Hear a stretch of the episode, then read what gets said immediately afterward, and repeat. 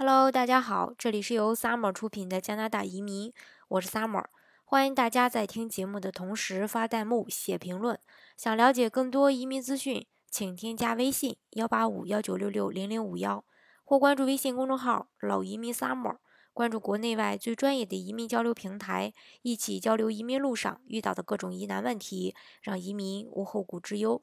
今天呢，给大家分享的内容呢是加拿大税局出内鬼，上千账户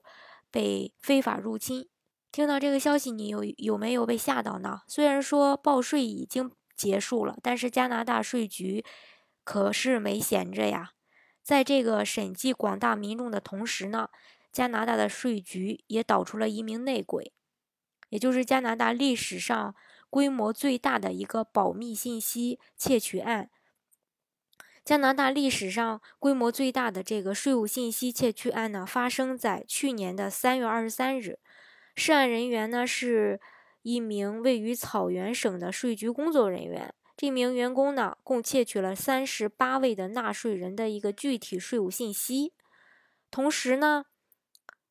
也是这个短暂的获取了一千二百六十四个纳税人的账户。窃取的信息包括姓名、联系方式、社会保险号码、收入及纳税细节，还有雇主的信息等等。不过好在这些账户的信息呢，并没有被改动。加拿大税局表示，这是税局史上最大规模的信息非法获取案件。但是税局呢，也并没有打算告知司法部门。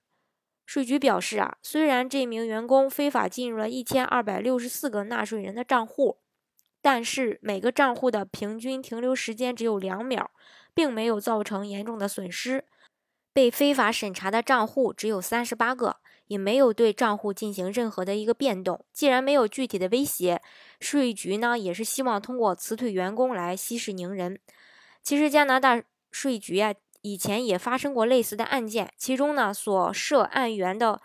嗯，就是说这个涉案员的员工呢，都都遭到了这么一个辞退，但是并没有采取任何的一个法律措施。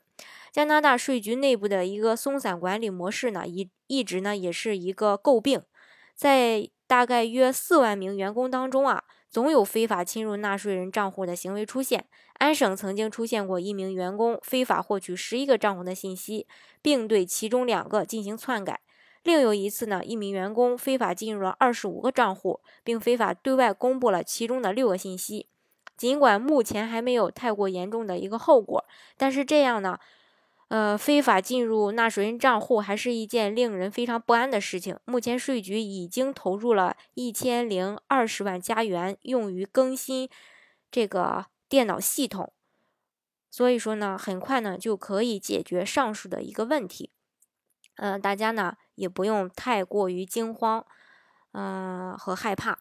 好，今天的节目呢就给大家分享到这里。如果大家想具体的了解加拿大的移民政策、移民项目的话呢，欢迎大家添加我的微信幺八五幺九六六零零五幺，或是关注微信公众号“老移民 summer”，关注国内外最专业的移民交流平台，一起交流移民路上遇到的各种疑难问题，让移民无后顾之忧。